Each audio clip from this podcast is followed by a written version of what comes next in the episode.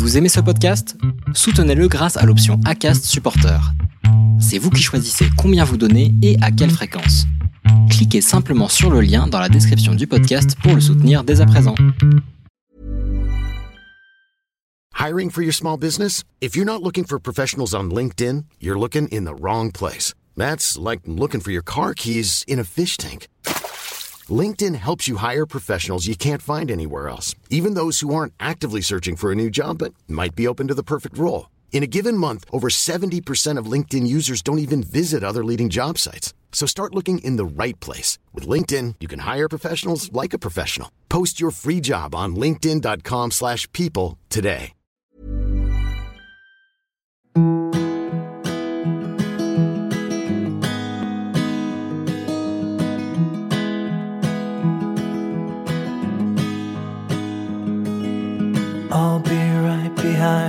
Josephine.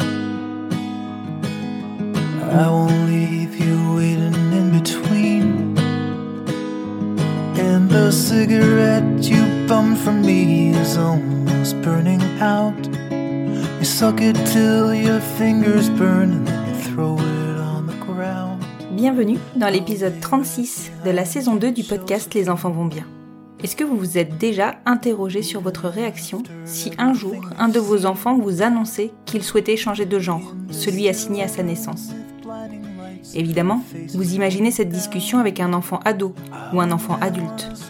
Est-ce que vous imaginez quelle serait votre capacité à entendre et accompagner cette annonce si elle émanait d'un enfant dans ce que l'on peut encore qualifier de petite enfance C'est ce que Pavana et Adrien ont réussi à détecter et à percevoir dans le mal-être de leur enfant assigné garçon à la naissance. Éléonore a su mettre des mots et exprimer ses besoins. Elle a notamment su expliquer qu'elle avait un cœur de petite fille et un cœur de petit garçon, et que son cœur de petit garçon allait devoir s'envoler. Quelle maturité elle a du haut de ses 6 ans. Quelle chance elle a eu aussi de voir le jour dans une famille qui avait la capacité d'accueillir ce questionnement sur l'identité d'un de ses enfants. Je le dis plusieurs fois dans l'épisode, je trouve Pavana et Adrien admirables dans la prise en charge et l'écoute qu'ils ont eue de leur petite fille. Ils ont su détecter le mal-être, l'accompagner et guider Éléonore dans sa volonté de devenir une petite fille, en grandissant autour par la même occasion. Je tiens à vous préciser que j'ai parfois pu être maladroite dans l'enregistrement en n'employant pas les bons mots, et je tiens à m'en excuser, il s'agit surtout de méconnaissance et en aucun cas d'une volonté de nuire. Je vous laisse découvrir l'histoire d'Éléonore racontée par sa maman Pavana à mon micro. Je vous souhaite une bonne écoute. Bonjour Pavana. Bonjour Constance. Je te remercie beaucoup de t'être rendue disponible pour, euh, pour cet enregistrement. Donc, je précise que tu es venue vers moi euh, via Instagram pour me parler d'une particularité, on va dire, euh, de ta famille et qui m'intéresse énormément à aborder, d'autant que je trouve que c'est très admirable. Donc, bah, je ne vais pas en dire plus en fait. Et je vais te laisser te présenter et me présenter ta famille. Et puis en suivant, on, on racontera tout ça. D'accord. Alors, euh, je m'appelle Pavana, j'ai 34 ans. Euh, je suis euh, mariée à Adrien, qui est un peu plus âgé que moi, qui a 39 ans. Et on a deux enfants. On a un garçon de 9 ans qui s'appelle François Xavier et une euh, fille de 6 ans qui s'appelle Éléonore. La particularité de notre famille, c'est que Éléonore est un, est un enfant transgenre. Et donc, euh, Éléonore a été assignée garçon à la naissance.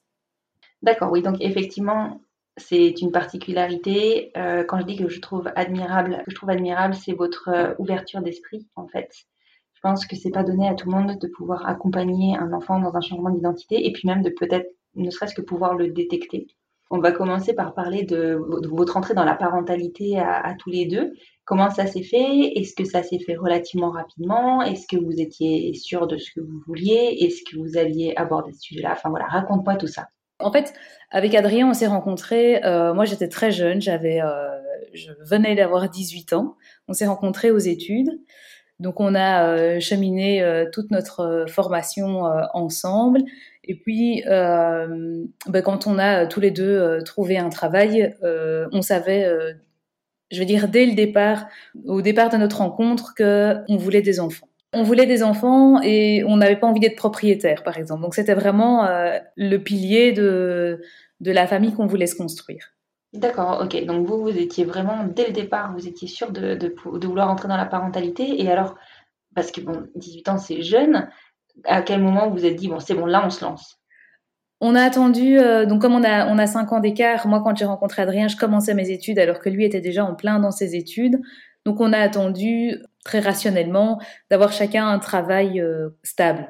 Et comme par chance on a chacun trouvé notre CDI très vite, bah la, la parentalité euh, s'est ouverte à nous, j'avais 24 ans. D'accord, oui, donc vous étiez quand même relativement jeune. Oui, mais j'avais fini mes études depuis un an, donc c'était bon. oui, oui, tout à fait, tout à fait. Et alors, du coup, vous avez des... comment ça s'est passé? Vous avez réussi à concevoir rapidement? Oui, oui, ça, on n'a vraiment eu euh, aucun problème, euh, ni pour euh, le premier, ni pour la deuxième. D'ailleurs, pour la, deuxième, je suis tombée, je pense, enceinte sous pilule. Ça a été vraiment très, très rapide. D'accord, ah oui, ok. ok. Oui. oui, donc effectivement, aucune difficulté. Ils ont combien d'écart, François-Xavier et Léonore? Ils ont deux ans et quatre mois. D'accord, ok, ouais. Donc, du coup, c'est assez rapproché quand même. Oui, oui, c'est tout à fait rapproché. Et vous aviez des préférences de sexe des enfants ou pas du tout? Euh, Non, non, non, on n'avait pas de préférence. Moi, quand je me souviens, quand j'attendais François-Xavier, j'étais persuadée que c'était une fille. Et euh, on a su euh, très rapidement en fait que c'était un garçon parce qu'il était positionné la tête en bas assez vite et donc le gynécologue avait aucun problème à voir et on voulait savoir pour se préparer.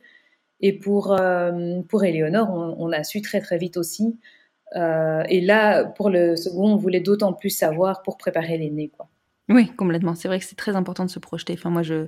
Après, je comprends les gens qui veulent pas savoir, mais moi, j'avais besoin de me projeter aussi. Mais oui, c'est ça. Et puis, puis je me souviens qu'on s'était dit, oh, c'est cool, ça va être pratique, on va récupérer les affaires du grand. bah oui, c'est souvent ce qu'on se dit, effectivement. Et alors, raconte-moi, donc, l'arrivée de François-Xavier, comment ça s'est passé pour vous? Comment, comment vous êtes senti dans cette entrée dans la parentalité? Mais l'arrivée sans CDV s'est très bien passée. Moi, j'ai deux enfants qui sont nés prématurément. D'accord. Euh, François-Xavier, il était quatre semaines trop tôt, mais c'était déjà un bon petit bébé quatre semaines trop tôt, donc euh, il n'y a pas eu de couveuse, on n'a pas eu d'ennui de santé. Et il était très attendu parce que du côté, tant du côté d'Adrien que du mien, il n'y a pas vraiment de cousins et cousines. Il y a une, ils ont une cousine du côté d'Adrien, mais qui a 11 ans de plus que François-Xavier. Donc mhm. les, grands-parents des deux côtés euh, attendaient vraiment d'avoir euh, encore un petit enfant ou un petit enfant pour mes parents. Et donc c'était vraiment une arrivée euh, sereine, dans la joie, tout le monde l'attendait. Donc on est rentré avec beaucoup de facilité et avec des parents tout à fait disponibles pour nous aider. Ça, c'est un apport qui nous a, je pense, tout à fait facilité notre entrée dans la parentalité, et c'était qu'on était entourés.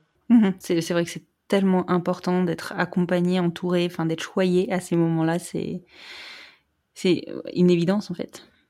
Oui, c'est ça. Et, euh, par chance, au moment où François-Xavier est né, c'était la dernière année de travail de ma maman. Donc, elle a, en fin d'année, elle était pensionnée, donc elle l'a gardé. Enfin, euh, il y a tout de suite eu des relations avec les grands-parents. Donc, ça s'est vraiment euh, très bien passé. C'était voilà, c'était une, entrée dans la parentalité vraiment chouette. Tout en Et François-Xavier était un bébé euh, très calme, très doux. Il a fait ses nuits en trois semaines, donc vraiment, on ne pouvait pas rêver mieux. D'accord, bah c'est super. Et du coup, c'est ce qui vous a donné envie de, relancer euh, un projet bébé relativement rapidement? Oui, c'est ça, parce qu'on n'a pas vraiment, on n'a pas vraiment dégusté avec François Xavier. Avec Éléonore, on a vachement plus dégusté. et donc, on avait on a toujours dit si on avait commencé par Éléonore, on n'est pas sûr qu'on en aurait eu un deuxième. Ah, des fois, on, passe au-dessus quand même. Et alors, raconte-moi, du coup, euh, Éléonore, pareil, vous avez eu, vous avez, euh, tu m'as dit donc vous aviez conçu potentiellement sous pilule, donc euh, a priori pas de difficulté à concevoir. Non, c'est ça. Aucune difficulté, une grossesse beaucoup plus facile que celle de François Xavier, qui n'a pas été une grossesse très compliquée, mais j'ai dû m'arrêter une fois vers 3-4 mois. Éléonore, pas du mhm. tout. Euh, ça s'est vraiment bien passé. Mais comme son frère, c'est un, bébé prématuré. Et mon travail, en fait, pour les deux, s'est déclenché pour François-Xavier à 31 semaines et pour Éléonore à 30 semaines. Et Éléonore est née euh, six semaines et demie trop tôt. Mhm. Mais il n'y a pas eu besoin de couveuse. En fait, euh, au moment de la, de la naissance, le, le gynécologue et le pédiatre se sont entendus en disant qu'il n'y avait pas besoin de couveuse. Mais bon, une semaine après, on était en pédiatrie pour une pneumonie, donc je pense qu'il y avait besoin de couveuse. Euh, oui, euh, oui, non, oui, une pneumonie sur un si petit bébé, mais tu as dû être euh, Oui, c'était assez euh, impressionnant, surtout quand on va aux urgences avec un aussi petit. Les pédiatres essayent de, de, nous ménager sans vraiment nous dire ce qui se passe. On, on dit pas le mot ponction lombaire, mais euh, on dit PL et ça va, on n'est pas totalement. surtout quand c'est pas le premier, on n'est pas totalement novice, donc on se doute bien de ce qu'on va lui faire. Et, euh, et, donc là, oui, ça a été euh, le premier mois de vie d'Éléonore a été à l'hôpital, euh, en maternité et puis en pédiatrie. Et ouais. Éléonore a jamais eu une santé très forte parce que le, bah, le, système immunitaire se développe dans la, la, fin de la grossesse. Donc, comme pour elle, le dernier trimestre a été très très court, son système immunitaire s'est pas bien développé. Et alors, elle a eu aussi pas mal d'allergies alimentaires. Et donc, voilà, ça nous a pris beaucoup de temps et d'énergie quand elle était bébé. Elle a notamment fait cette nuit oui, ça, ça complexifie. à 19 mois parce qu'elle avait tellement de reflux qu'elle ne savait pas rester couchée. Quoi. Oui, complètement. Je, je, vois bien de quoi tu veux parler. Donc euh, voilà, c'est pour ça qu'on dit que si on avait eu Éléonore en premier, on n'est pas tout à fait sûr. Ouais. Euh, que vous auriez persisté. Voilà, ou en tout cas on aurait laissé euh, beaucoup plus d'écart entre deux enfants. Et alors, à quel moment, donc Éléonore a été assignée garçon à la naissance? Oui. À quel moment, en fait, vous avez commencé, ou elle, à manifester le fait de vouloir devenir une petite fille? Euh, Mais en fait, euh, avec le recul, elle a mis des mots vraiment euh, très importants cette année-ci, donc l'année de ses six ans.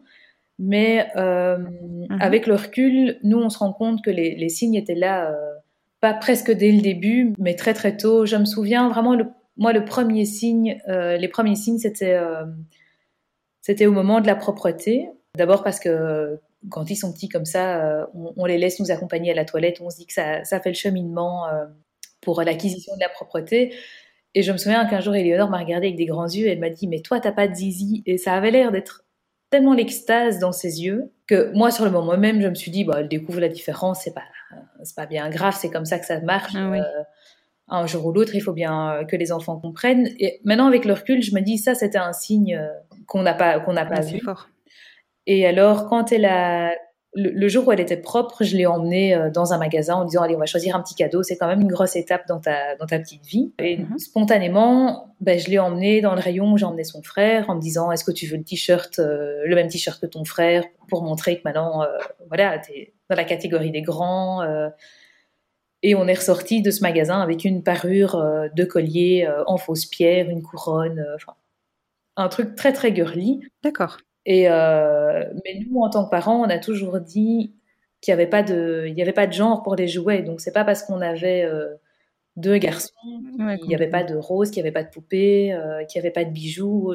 Ça n'a jamais été une contrainte. Et on se disait simplement que c'était une sensibilité différente, quoi. Oui, tout à fait. Et je, je pense que hum, tout, tout, parent se dit ça, tu vois, enfin, tout parent, alors je sais pas, mais euh, clairement, euh, on est très maintenant, euh, on a vraiment pris conscience de, de, de l'éducation genrée qu'on a reçue et on tend à la non-genrée maintenant. Mais, mais je pense que sans recul, tu peux pas te douter, toi, que ça pouvait potentiellement être un signe à ce moment-là. Non, oui, c'est ça. Sans, sans, recul, non. Et parce qu'à ce moment-là, elle, elle mettait pas les mots. Elle nous disait Oui, pas, je suis une fille. Comme la porte était ouverte, je pense que, bah, comme la tolérance était là, il n'y avait pas encore à ce moment-là cette, euh, cette dualité qui est arrivée plus tard et le malaise qui, qui s'en est suivi, quoi. Oui, complètement. Et donc, au moment de la propreté, donc toi, tu, tu identifies, euh, bah, enfin non, tu n'identifies pas pour le moment, puisque c'est normal, puisqu'il n'y avait pas les mots. C'est venu donc autour de ses six ans, donc là, cette année, en fait, hein, où elle a vraiment Oui, formalisé. c'est ça. En fait, euh, c'est venu à ce moment-là. On a eu un autre gros signe euh, qu'on n'a pas du tout analysé comme ça non plus.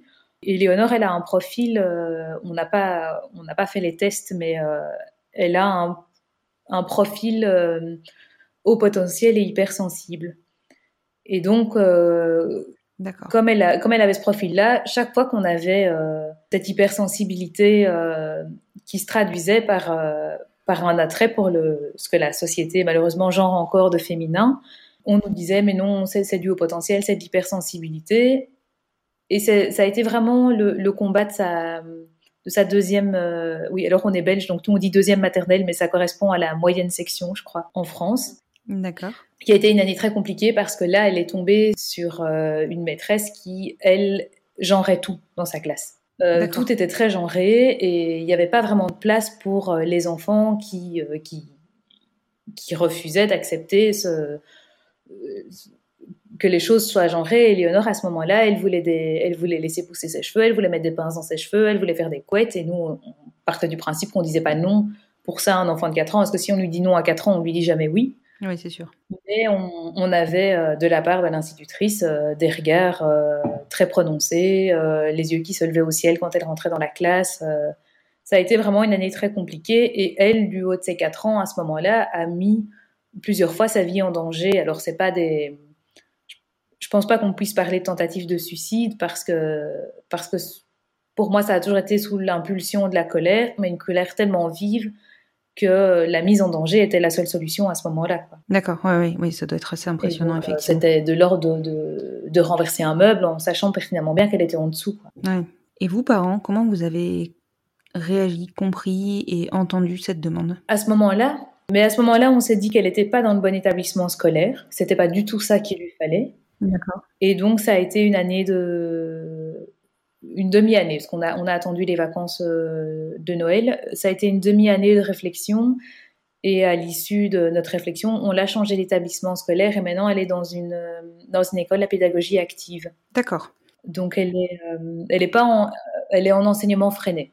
D'accord. Donc, enseignement qui lui convient mieux? Oui, c'est ça. C'est une pédagogie en fait qui est centrée sur l'enfant, pas sur les connaissances. On part du principe qu'il faut que l'enfant soit bien et qu'une fois qu'il est bien, il, il acquiert toutes les connaissances. Mais c'est pas, euh, c'est pas l'enseignement traditionnel où euh, le maître déverse un savoir. On fait chercher l'enfant par lui-même, on le fait sortir de la classe. euh, voilà, on le fait aller en forêt ramasser des marrons pour qu'il apprenne à compter. On, on part pas du principe que euh, 10, qui est quelque chose de très abstrait, euh, doit être acquis. Quoi Mhm. je crois que cette entrée dans cette pédagogie-là, euh, et on a eu une super, euh, super euh, animatrice, parce qu'on parle d'animateur en pédagogie freinée, on a eu une très chouette animatrice l'année passée Mhm. qui lui a permis d'être qui elle était réellement. D'accord.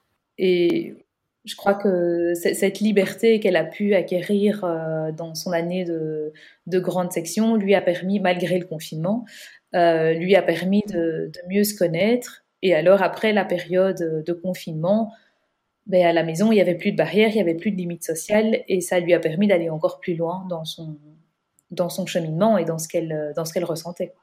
Mhm. Oui, ce que je peux comprendre complètement. Et vous, vous êtes, vous avez accompagné comment? Comment vous avez accepté? Euh, Est-ce que ça a été évident en fait? Euh, Est-ce que vous avez, enfin voilà, raconte-moi parce que je, je trouve vraiment que Ça n'a pas été. En fait, elle y est allée, euh, elle y est allée très doucement dans ce qu'elle nous a dit. Elle a commencé d'abord par nous raconter que euh, venait de la planète Mars et que sur la planète Mars, on avait deux cœurs. On avait euh, un cœur de fille, un cœur de garçon, et qu'un jour il y en avait un des deux qui disparaissait. Mhm. Et nous, on s'est dit, c'est c'est le moyen qu'elle trouve pour exprimer cette sensibilité euh, qu'elle a de, de très particulière. Et on trouvait ça mignon comme histoire. Et il fallait trouver, à ce moment-là, il fallait trouver un juste équilibre entre ces deux cœurs. Et il n'y avait pas de. Il n'y avait pas cette envie qu'il y en ait un des deux qui disparaisse.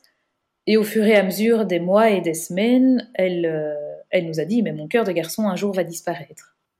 Et nous, on, se disait, ok, euh, peut-être qu'au fond d'elle, c'est quelque chose qu'elle qu'elle qu'elle souhaite, mais on l'envisageait pas comme étant un réel changement de genre, on l'envisageait comme étant euh, sa manière à elle d'exprimer cette sensibilité qu'elle avait au fond d'elle à travers euh, les normes sociales dans lesquelles elle ne rentrait pas, entre guillemets. Et petit à petit, ses paroles ont changé. Euh, Elle est arrivée à nous dire, euh, Ben, en fait, c'est nul d'être un garçon. Et donc là, on disait, euh, ben non, c'est c'est cool, tu peux être un garçon, tu peux aimer le rose, tu peux aimer le mauve, tu peux aimer les paillettes, euh, les licornes, il n'y a aucun problème. Ça n'est pas du tout une question de genre.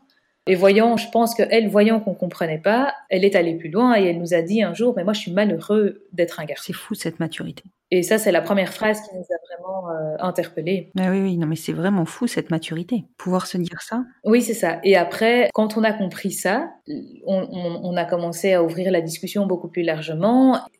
Et bon, ben, on, est, on est dans une société euh, très binaire, donc euh, on lui a dit si t'es pas heureuse d'être un garçon, tu serais plus heureux si t'étais une fille. Et elle nous a dit oui. Donc là, pour nous, le processus s'est enclenché.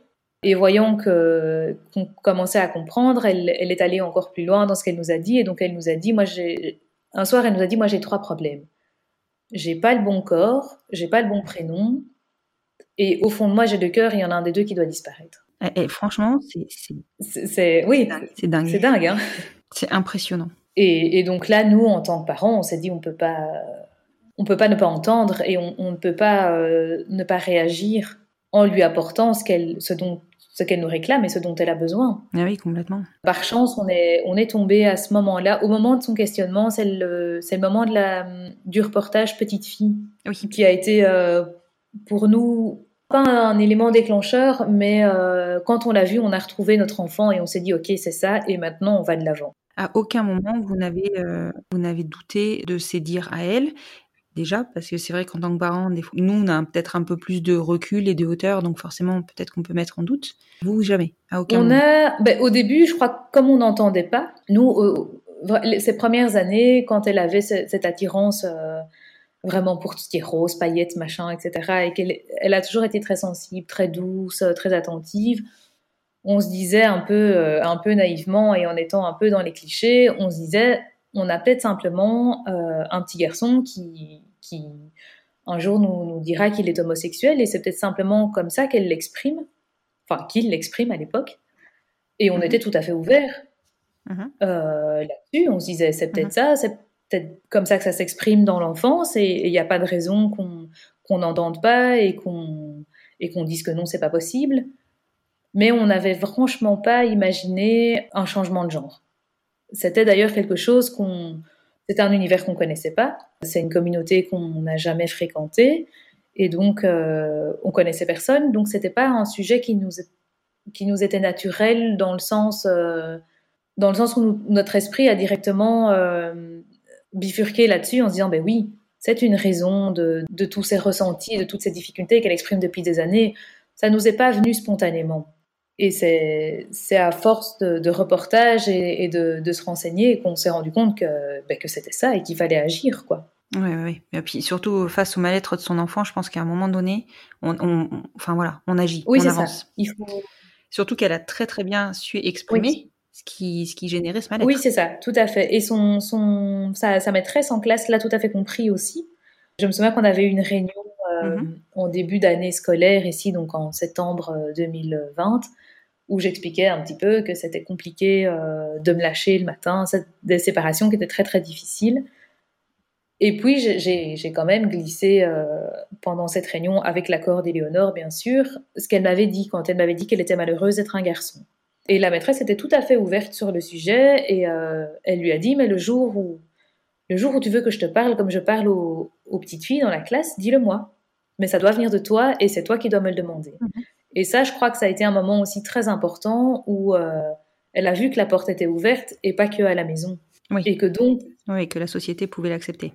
oui, c'est ça. Ça, ça a été vraiment un moment euh, très très important. Et par la suite, comme elle avait trois questions, nous on lui a apporté des réponses à ces trois questions qui étaient vitales pour elle. Donc on lui a dit un, prénom, les parents en choisissent un à la naissance. S'il faut changer, on change. C'est pas un problème. Ton corps, malheureusement, t'es un peu petite, mais il y a des étapes, il y a des transformations possibles euh, pour qu'un jour tu aies euh, le corps d'une fille. Et les deux cœurs, euh, on lui a dit Mhm. ça, on fait tout ce qu'on peut à la maison, mais il y a, il y a des psychologues plus spécialisés que nous, et on va aller en voir pour, pour t'aider à, à t'apaiser et à, et à comprendre ce qui se passe, quoi. Mhm. Et qu'est-ce que vous avez commencé par mettre en place? Enfin, je pense que la la première question a été finalement la plus facile à traiter. Oui, on a commencé par le prénom. On l'a d'abord fait euh, au sein de notre famille, Euh, enfin notre famille à nous quatre. C'est l'avantage du confinement, c'est que comme on voit plus grand monde, on a pu mettre les choses euh, en place euh, dans notre petit cocon et que ça se fasse en douceur. Et donc, le prénom Éléonore, c'est le, c'est le prénom qu'on avait choisi pendant la grossesse, si elle avait été assignée fille à la naissance. D'accord. Et ça, vous lui aviez évoqué et du coup, elle a choisi son prénom En ou, fait, euh, à la base, elle avait, elle avait quelques idées, mais très fort inspirées des dessins animés qu'elle regarde. Et donc, c'était pas forcément des prénoms. Oui.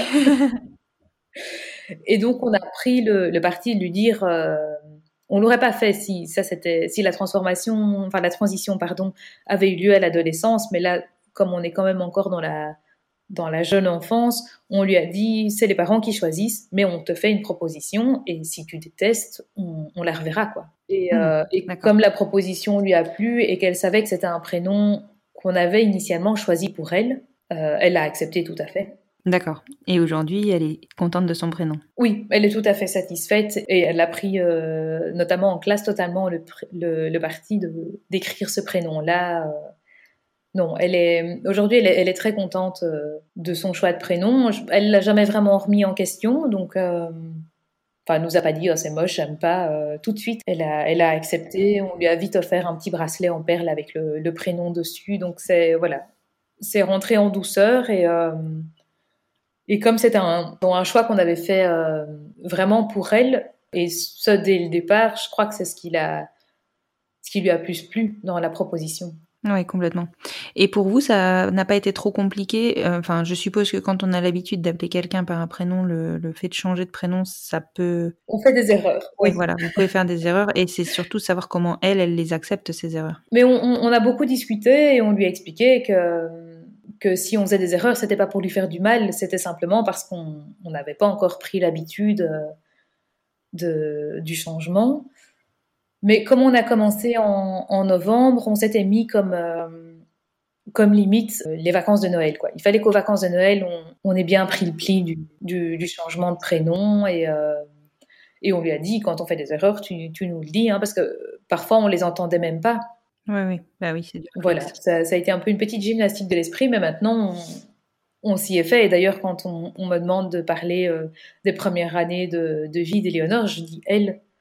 Ça me viendrait pas à l'esprit de, de rebasculer sur, sur, euh, mmh. sur, le masculin. Et non, je parle de la naissance d'Éléonore, je parle de, de, la période de crèche d'Éléonore. Enfin, non, maintenant c'est bien acquis. Et au niveau de l'état civil, vous avez fait des démarches pour changer le prénom ou pas encore? Est-ce que c'est autorisé en Belgique? Comment ça se passe? Alors, euh, en Belgique, en fait, on peut changer un prénom avant 12 ans, pour peu que les deux parents arrivent euh, collégialement et il y a un montant à régler. Mais euh, le problème, c'est que c'est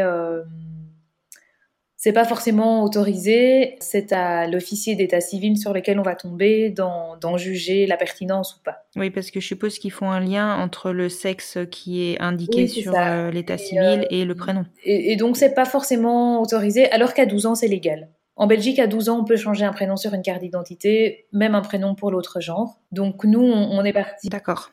C'est tôt, 12 ans. Oui, c'est tôt. Oui. Et alors, il faut faire attention parce que je pense que c'est irréversible. Mais nous, on se dit que quand elle aura 12 ans, ça fera 6 ans qu'on sera dans, dans, dans, la transition. Et je pense qu'on aura commencé le traitement médical. Euh, on aura déjà commencé le traitement médical si elle est toujours euh, sûre de, de ce changement euh, qu'elle souhaite parce qu'il y a, y a des mhm. bloqueurs de puberté à prendre avant un traitement hormonal. Mhm. Oui, parce que ça, c'est finalement la réponse à la deuxième question. Oui, c'est ça. Et donc, on aura commencé le traitement médical avant de changer, de, enfin, peut-être pas forcément, ça dépendra un petit peu à l'âge où arrive la puberté, mais il y a des chances qu'on l'ait commencé avant le changement de prénom. Donc, voilà, on verra. Euh, oui, donc vous serez ancré dans le. Oui, c'est ça.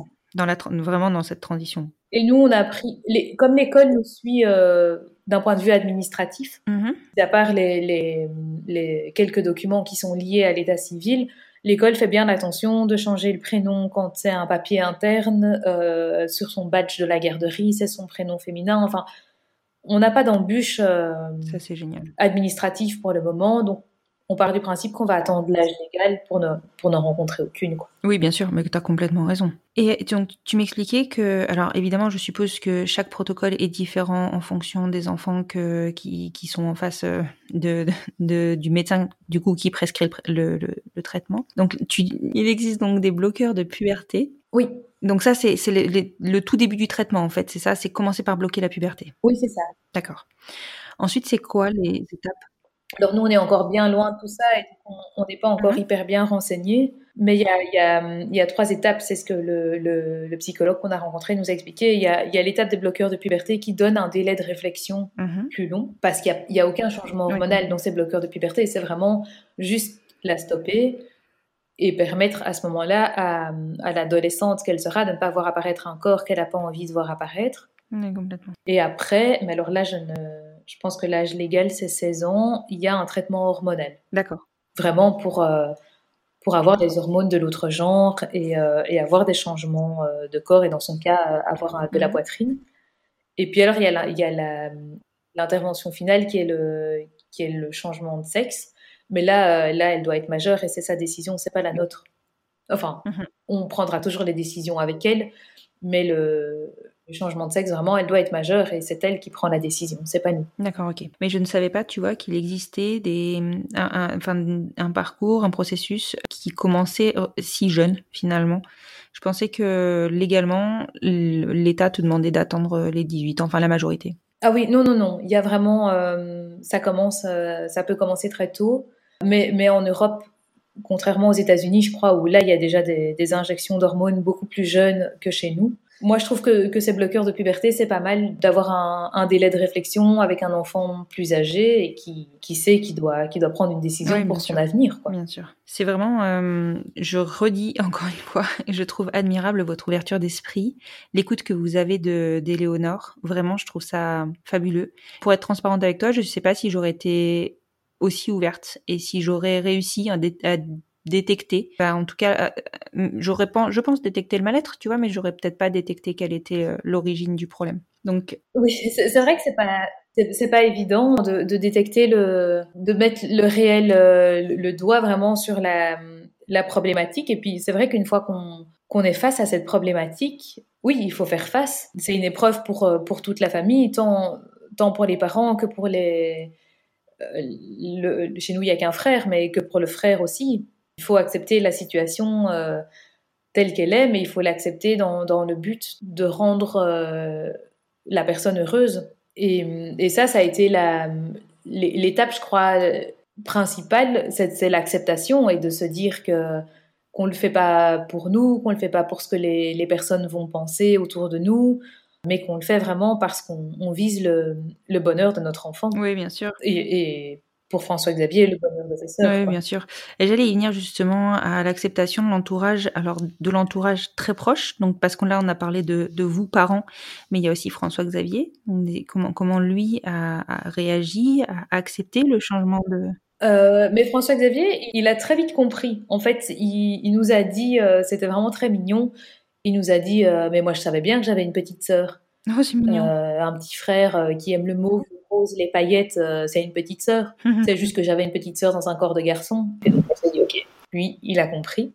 Il a quand même eu à un moment donné une hésitation parce que Éléonore, pour lui expliquer ce qui, ce qui la traversait, le psychologue qu'on a rencontré a eu des mots très justes. Il lui a dit, à la naissance, en fait, les, les médecins, pour déterminer, enfin, pour assigner fille ou garçon, ils regardent entre les jambes. Mhm. Et en fonction de ce qu'ils voient entre les jambes du bébé, ils disent fille ou garçon. Et parfois, les médecins se trompent, ce qui est son cas. Et on peut se tromper, d'autant plus qu'on ne demande pas au principal intéressé comment est-ce qu'il se sent et qu'un bébé n'est pas capable d'exprimer à ce moment-là comment est-ce que lui se ressent. Mhm. Et donc, le fait qu'on lui ait dit, en fait, c'est une erreur de constatation à la naissance, ça lui a vraiment, euh, ça lui a fait du bien. Elle a compris que, voilà, que c'était pas, euh, elle, elle vivait pas quelque chose euh, entre guillemets d'anormal. Oui, complètement. Et, donc là, ça a été une hésitation pour François-Xavier. Il s'est retourné, il nous a dit oui, mais moi, on ne s'est pas trompé. Et on lui a dit mais non, toi, toi, tu te sens garçon, donc il y a aucun problème. Toi, chez toi, on ne s'est pas trompé. Oui, voilà. Après, c'est sûr que forcément, ça interroge. Oui, c'est ça. Mais euh, il y, a eu à un moment donné un peu le regret aussi de dire oui, mais euh, j'avais un petit frère, c'est plus facile. Ma petite sœur, elle est envahissante, elle vient avec ses licornes, elle vient avec ses trucs. Et on lui a dit, mais il vaut mieux une petite sœur heureuse qu'un petit frère malheureux. Oui, ça c'est. Et il a tout à fait compris. Et, d'ailleurs, il le dit euh, quand il parle, euh, quand on lui demande ce qu'il pense euh, de, de, ce qui se passe et de ce qui avec sa sœur, il répond, je suis heureux pour elle. Ah, c'est super, c'est beau. Donc voilà, il a, lui a tout à fait accepté la situation et et se rend compte, et d'ailleurs lui non plus ne se trompe absolument plus. Euh. D'ailleurs quand ils se disputent, euh, c'est tout à fait au féminin, ils se disputent très bien, mais c'est au féminin. Ils savent toujours. Et puis c'est comme nous avec les langues étrangères. Quand on doit s'énerver dans une langue étrangère, bizarrement ça sort bien. oui, c'est ça. C'est exactement ça. Et, et il a, c'est vraiment un très chouette grand frère parce qu'il a jamais. Euh, il a jamais joué là-dessus. Donc quand il se dispute, euh, il est il est vraiment réglo quoi. Il, l'embête absolument jamais sur sa transition. C'est pas il a compris pas un sujet sur lequel mm. il le sait. Mais euh, voilà, c'est pas un sujet sur lequel on, on, se permet de blaguer quoi. Non, c'est vrai que c'est un chouette grand frère. Vous êtes une famille qui est, qui est vraiment soudée. Enfin, c'est, magnifique à voir. Hein. Enfin, à voir. Surtout à entendre pour le coup. mais, oui, oui, mais je crois que l'épreuve nous a, nous a soudés aussi. Euh. Ce que je peux comprendre. On voulait tous le bonheur de, la personne qui allait pas bien dans la famille et euh, la solution est là. Et, et, puis, il y a aussi le fait que Éléonore, maintenant, euh, maintenant qu'elle est reconnue, elle rayonne et, et le fait qu'elle rayonne comme ça, ça ça a un impact sur nous. Ben oui, complètement. Et puis je suppose qu'en plus, ça doit asseoir clairement votre, bah, votre ouverture et la décision que vous avez prise ensemble. Parce que, parce que pour tous ceux qui pouvaient avoir des doutes sur euh, cette décision, ben, clairement, ça répond à ces doutes. Voilà. Et au niveau de votre entourage, alors du coup, votre entourage proche, mais qui n'est pas qui ne fait pas partie de votre cellule familiale euh, directe, enfin directe j'entends, ou quatre, Comment, comment ça a été accepté? Comment ça a été euh, accompagné? On n'en a pas beaucoup discuté avant de l'annoncer officiellement. On n'a pas beaucoup discuté de, cette période où nous, on était en, questionnement par rapport à, ce qu'Éléonore nous disait et, euh, tout le, suivi psychologique qu'on a eu en, décembre pour elle. On l'a fort gardé pour nous au sein de notre petit cocon pour... Euh, je crois parce qu'on était plus fort en se disant que tous les trois on était d'accord avant de, nous exposer euh, aux réactions euh, diverses qu'on pouvait rencontrer. Mhm.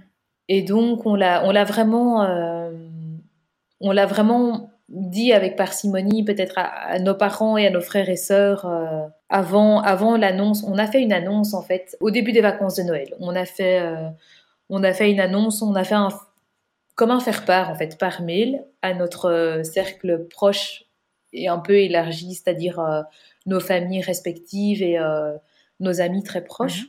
Et on, a vraiment fait ça sous forme, euh, oui, comme un faire-part, avec un texte. Avec le papa avait écrit un poème à chaque naissance des enfants, et donc il a réécrit un poème pour pour Éléonore.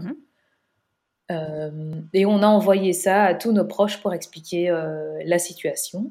Et là, on a eu différentes réponses, euh, majoritairement des retours euh, positifs. Et c'est là où on se dit que c'est vraiment sa chance d'avoir 6 ans en 2020. Mais il y a, y a, quand même certaines personnes dans notre entourage, on se rend bien compte que ben, la génération de nos parents, c'est plus compliqué. Euh, il n'y a pas de, de rejet de l'enfant, mais, mais c'est un processus plus long à accepter. Mhm. parce que dans, dans, leur génération, c'est quelque chose qui, qui fait peur, bien sûr. je crois. Bien sûr il y a encore tous les, tout, tout, tout l'impact euh, de la, ben, des stéréotypes de la, de la société, de la psychanalyse, qui disent que c'est juste une déviance de l'esprit et que c'est pas que c'est pas quelque chose qui, qui doit être entendu qu'on, et qui est comment qui est reconnu. Mm-hmm. Et donc ça c'est le plus c'est le plus compliqué, mais nous on est suffisamment fort et je crois que de voir comme elle va bien, ça nous donne un peu cette, euh, cette énergie pour ne pas se laisser envahir par ça. Oui, clairement. Et, et surtout pour avoir, euh, pour avoir affronté euh, certaines réactions qui étaient, qui étaient franchement pas, franchement pas agréables. Et nous, on part du principe que on l'a annoncé, c'est notre enfant, on doit protéger notre enfant. Et donc les personnes qui ne, qui ne nous suivent pas, ben c'est pas grave, elles ne nous suivent pas, tant pis pour elles. Oui, oui, bien sûr. On ferme pas la porte. Donc elles, euh, on leur dit pas que c'est fini et qu'on veut plus les voir. On, se dit que euh, le jour où elles seront prêtes, elles reviendront. Ce qui risque d'être le cas d'ailleurs. Oui, oui, oui, ce qui risque d'être le cas et on n'est absolument pas euh, catégorique en disant non, non, on ferme la porte, c'est fini, vous avez mal réagi. Pas du tout. Chacun son, chacun va à son rythme et chacun prend le temps qu'il lui faut. Mais nous, notre rôle de parents, et étant donné l'âge d'Éléonore, c'est d'être le bouclier, quoi. Elle ne doit pas ressentir ça. Oui, bien sûr. Ça, c'est un peu notre, notre leitmotiv, c'est que nous, on doit, on doit la protéger, on doit euh, lui, lui montrer que euh, c'est le bon choix, que si c'est comme ça qu'elle euh, qu'elle se ressent, c'est comme ça qu'elle se ressent, personne ne peut, ne peut le contester et les gens ne peuvent que l'accepter. Oui, tout à fait. Et ceux qui n'acceptent pas, bah, c'est pas grave.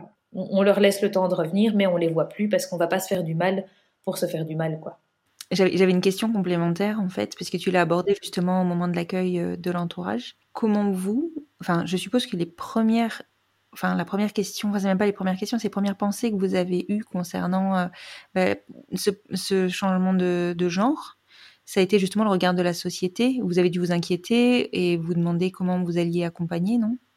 Oui, j'ai eu vraiment ce moment de, peur parce qu'évidemment, la société, malheureusement, euh, communique très mal par rapport aux personnes euh, transgenres. On nous montre, on nous montre très souvent quand ça va pas, quand il y a des violences, quand il y a des agressions.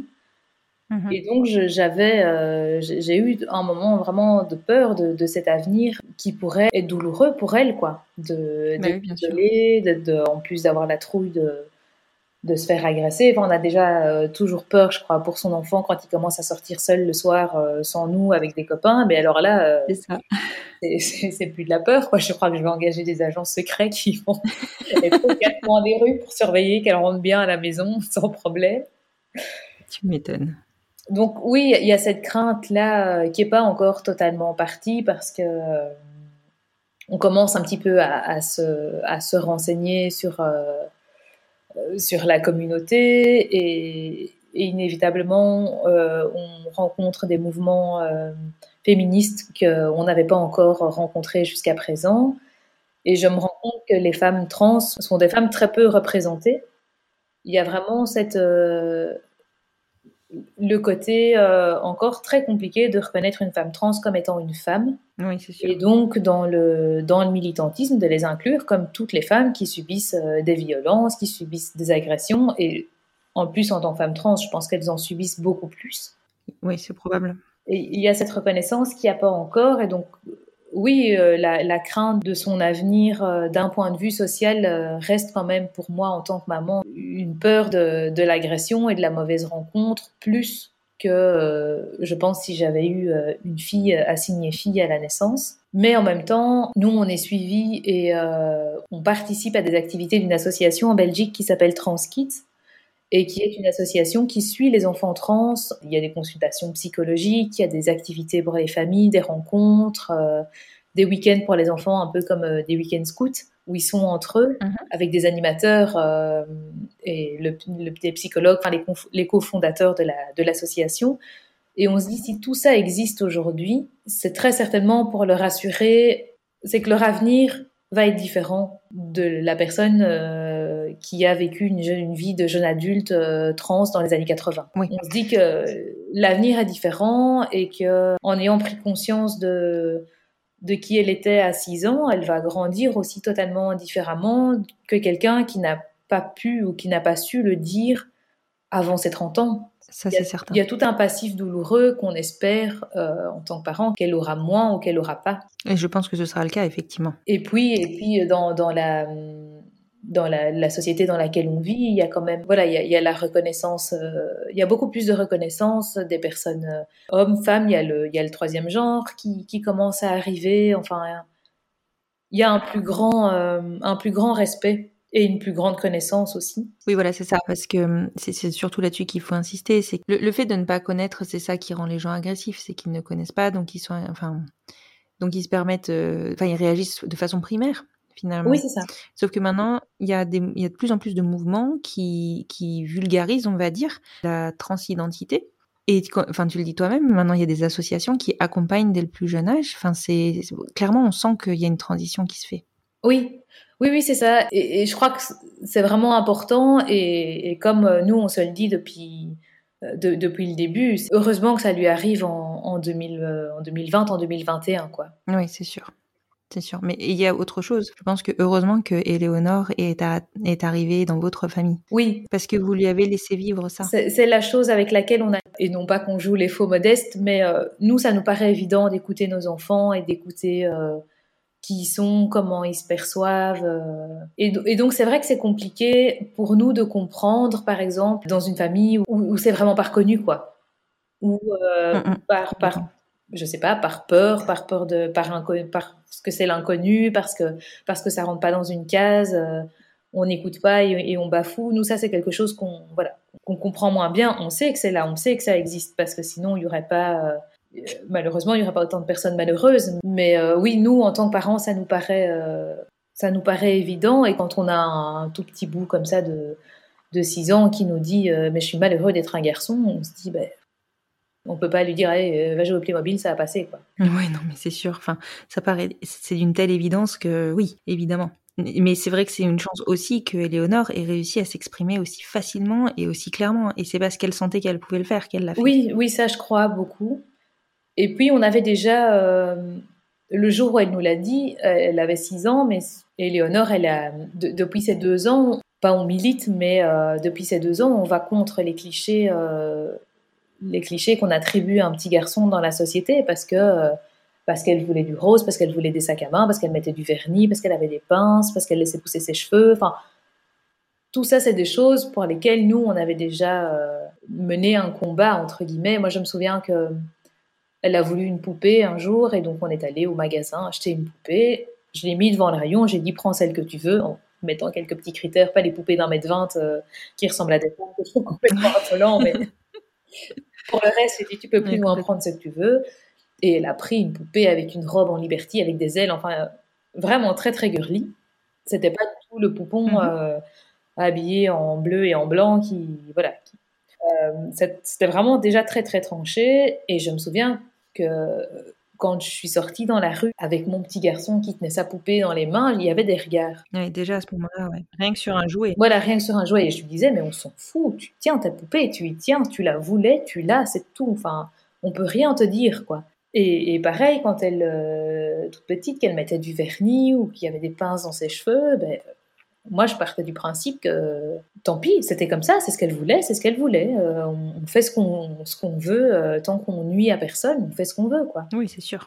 Un jour dans un magasin, j'ai, c'est la seule fois où je, je me suis un peu euh, énervée dans un magasin parce que c'est pas du tout dans ma personnalité de m'énerver. J'ai été acheter du vernis et la dame m'a dit ah mais c'est un coffret euh, pour les petites filles à partir de je ne sais plus quel âge. Et j'ai dit à la dame mais si c'est pour les petites filles je vous le prends pas parce que moi je l'achète pas pour une petite fille. Elle, est restée assez surprise et j'ai vraiment laissé le paquet et j'ai quitté le magasin parce que euh, voilà, je pars du principe qu'on achète du vernis pour qui on veut, quoi. Ouais, ouais, non, mais il y a tellement à déconstruire là-dessus, mais tellement. Et c'est ça, en fait, euh, qui reste à faire. et, c'est énorme. Hein. Le, travail de, déconstruction, il est énorme. Mais bon, tu l'as dit tout à l'heure, clairement, la société évolue dans le bon sens. Et euh, aujourd'hui, euh, Éléonore, elle a la chance d'arriver sur 2020-2021, enfin, tu vois, sur ces années-là, où ben, voilà, la société prend conscience de. Oui, et les, jeunes, enfin, les jeunes, les plus âgés qu'elle, les, les, adolescents et les jeunes adultes aujourd'hui ont déjà cette ouverture d'esprit que je crois que nous, en tant que parents d'Éléonore, on l'avait pas. Non. De génération. Euh, on a des amis qui ont des, enfants euh, plus âgés, qui ont entre 15 et 20 ans, et ça, ça leur paraît normal. Là où nous, on est, euh, on est encore un peu, pas fermé, mais pas. Je, je pense pas que ce soit une, fermeture d'esprit, mais. Je pense qu'on est inquiet. Oui, c'est ça. Et, et, je crois quand même que de, de nos éducations et de la société dans laquelle on a grandi, donc celle qui a un bon, un bon 30 ans, il nous reste des, traces de trucs qu'on nous a inculqués et, qu'il faut absolument que nous, on fasse disparaître. Enfin, moi, en tout cas, c'est vraiment ce que je veux. Je voudrais pas, euh, à un moment donné, véhiculer quelque chose qui mette Éléonore mal à l'aise ou qui ne lui permette pas de devenir ce qu'elle, la personne qu'elle veut devenir parce que moi, je véhicule quelque chose, même inconsciemment que je devrais pas quoi. Oui, complètement. Et c'est vrai que ouais, notre, notre génération, là, les trentenaires euh, un peu plus, c'est pas intuitif, alors que pour la génération ado, là, enfin, grand, enfin, jeunes adultes et ados, ça fait partie de leur quotidien, j'ai presque envie de dire. Ils sont, ils sont complètement ouverts à ça. Oui, c'est ça. Oui, oui, tout à fait. Ben, mon mari qui est, en, qui est enseignant, il sait que euh, dans l'école où il travaille, il y, a, euh, il y a au moins un jeune transgenre, et lui ne sait absolument pas qui c'est, donc c'est très chouette de se dire que lui, le jour où il va s'adresser à ce jeune-là, il va s'adresser avec, euh, avec le bon pronom et avec les, bons pronoms. les bons euh, pronoms C'est clair que c'est vraiment chouette. Et je pense que l'avenir est l'avenir va être bien plus rose, on va dire. Alors, sans vouloir genrer l'avenir. L'avenir va être bien plus rose pour, euh, pour nos générations. Alors évidemment, ils auront d'autres combats à mener, hein, soyons clairs. Mais en tout cas, ceux-là, je pense qu'ils sont déjà bien amorcés. Oui, c'est ça. Et c'est très, c'est chouette parce que moi je me dis que oui pour euh, bah, en tout cas pour un enfant comme comme Éléonore ça va lui ouvrir euh, un avenir beaucoup plus serein que celui que moi en tant que maman j'imagine. Exactement. Je le vois par rapport aux enfants qui sont dans sa classe. La transition a été expliquée de manière euh, très naturel. Et il y en a aucun qui, qui remet ça en question, quoi. Oui, oui. C'est tout. Déjà, déjà qu'à la base, euh, physiquement, on savait pas très bien si c'était il ou elle. Il y en a plusieurs qui ont dit, oh bah cool, maintenant on sait que c'est une petite fille, quoi. Oui, oui, voilà, c'était au moins ça. Parce qu'avant, euh, son prénom, ça collait pas trop à ce qu'on voyait. euh, Ça a acté. et voilà, ça, ça a clarifié les choses et c'est tout. Maintenant, c'est Éléonore et, et voilà. Et nous, ce qui nous rassure, c'est que à l'école, elle n'a pas changé de copain. Oui, ça c'est très rassurant. Elle s'est pas euh, furieusement euh, euh, fait une place dans le monde des filles euh, à revendiquer. pas du tout. Elle a, elle a les mêmes copains et un jour c'est l'un, un jour c'est l'autre. C'est les noms qu'on a toujours entendus et elle joue au jeu auquel elle a toujours joué. Enfin, Oui, ça n'a rien changé. Enfin, ça n'a pas changé. Et ce qui est, ce qui est super aussi, parce que du coup, ça, ça prouve bien que nos enfants, enfin les, les enfants globalement, eux, ils n'ont pas à déconstruire. Ils ont tout à construire. Donc finalement, c'est une normalité qu'on leur annonce. oui, c'est ça.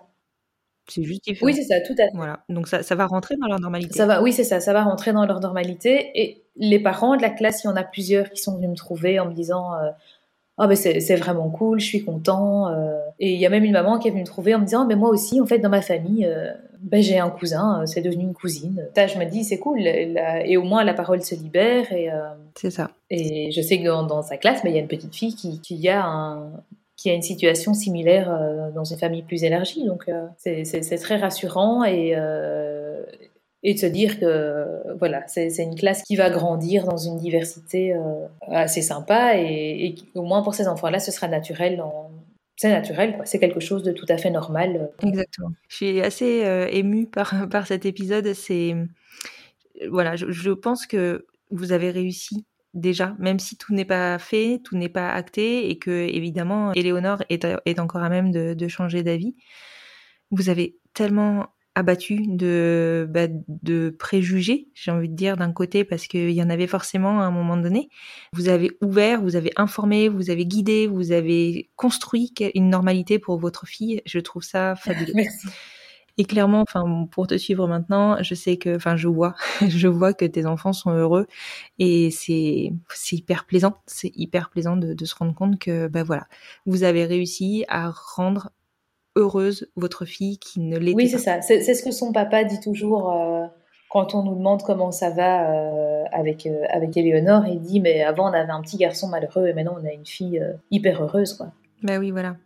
Voilà. En tout cas, je te remercie beaucoup, Pavana, parce que tu vas. Je pense qu'aujourd'hui, en tout cas, quand ce sera diffusé, tu vas contribuer à vulgariser, à normaliser, et peut-être même à, à accompagner, à guider des, parents qui se retrouvent dans cette situation et qui n'arrivent peut-être pas à mettre le doigt sur, euh, sur ce qui se passe en ce moment pour leurs enfants. Et je pense que c'est en agissant, en militant quelque part euh, de cette façon-là, que les, que les choses vont se faire de plus en plus facilement pour nos enfants. Ben, J'espère aussi. Oui, effectivement, si, euh, si ce podcast peut euh, ne fût-ce que aider ou éveiller quelque chose chez quelqu'un, c'est gagné. quoi. Exactement, ce sera déjà une excellente, euh, une excellente chose. Merci beaucoup Pavana, je te dis à très bientôt. Oui, merci beaucoup. Merci de m'avoir écouté et de m'avoir accueilli. Je t'en prie. À bientôt. À très bientôt.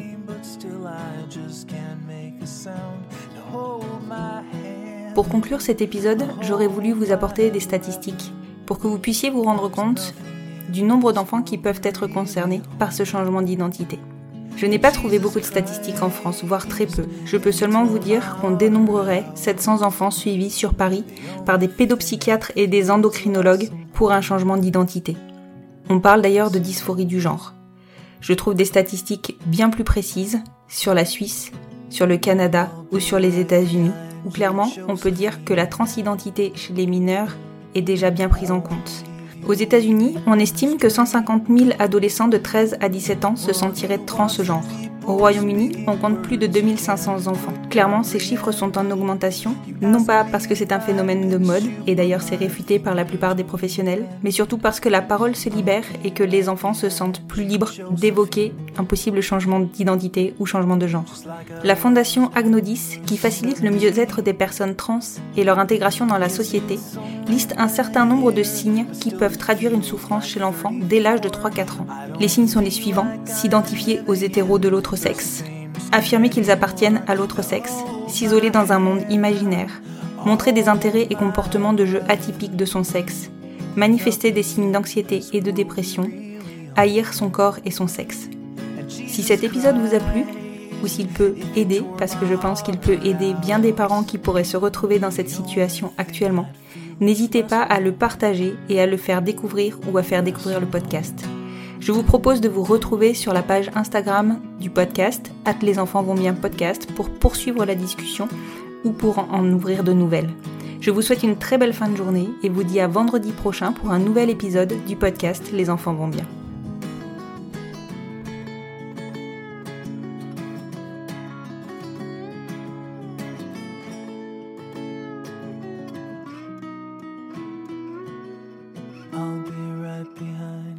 Josephine.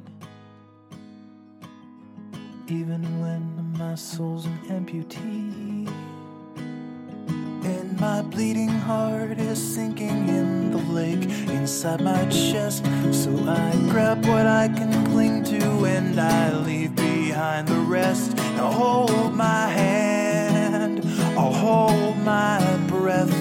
There's nothing in this world we really own.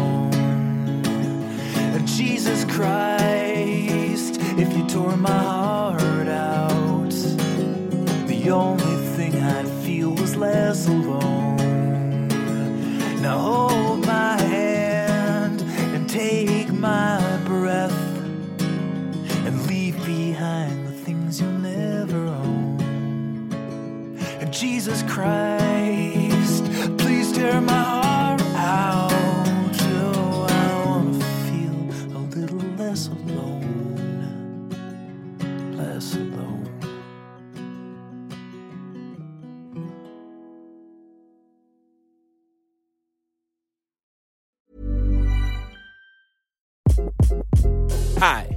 Craig Robinson from Ways to Win, and support for this podcast comes from Invesco QQQ. Invesco QQQ is proud to sponsor this episode and even prouder to provide access to innovation for the last 25 years. Basketball has had innovations over the years too. We're seeing the game played in new ways every day.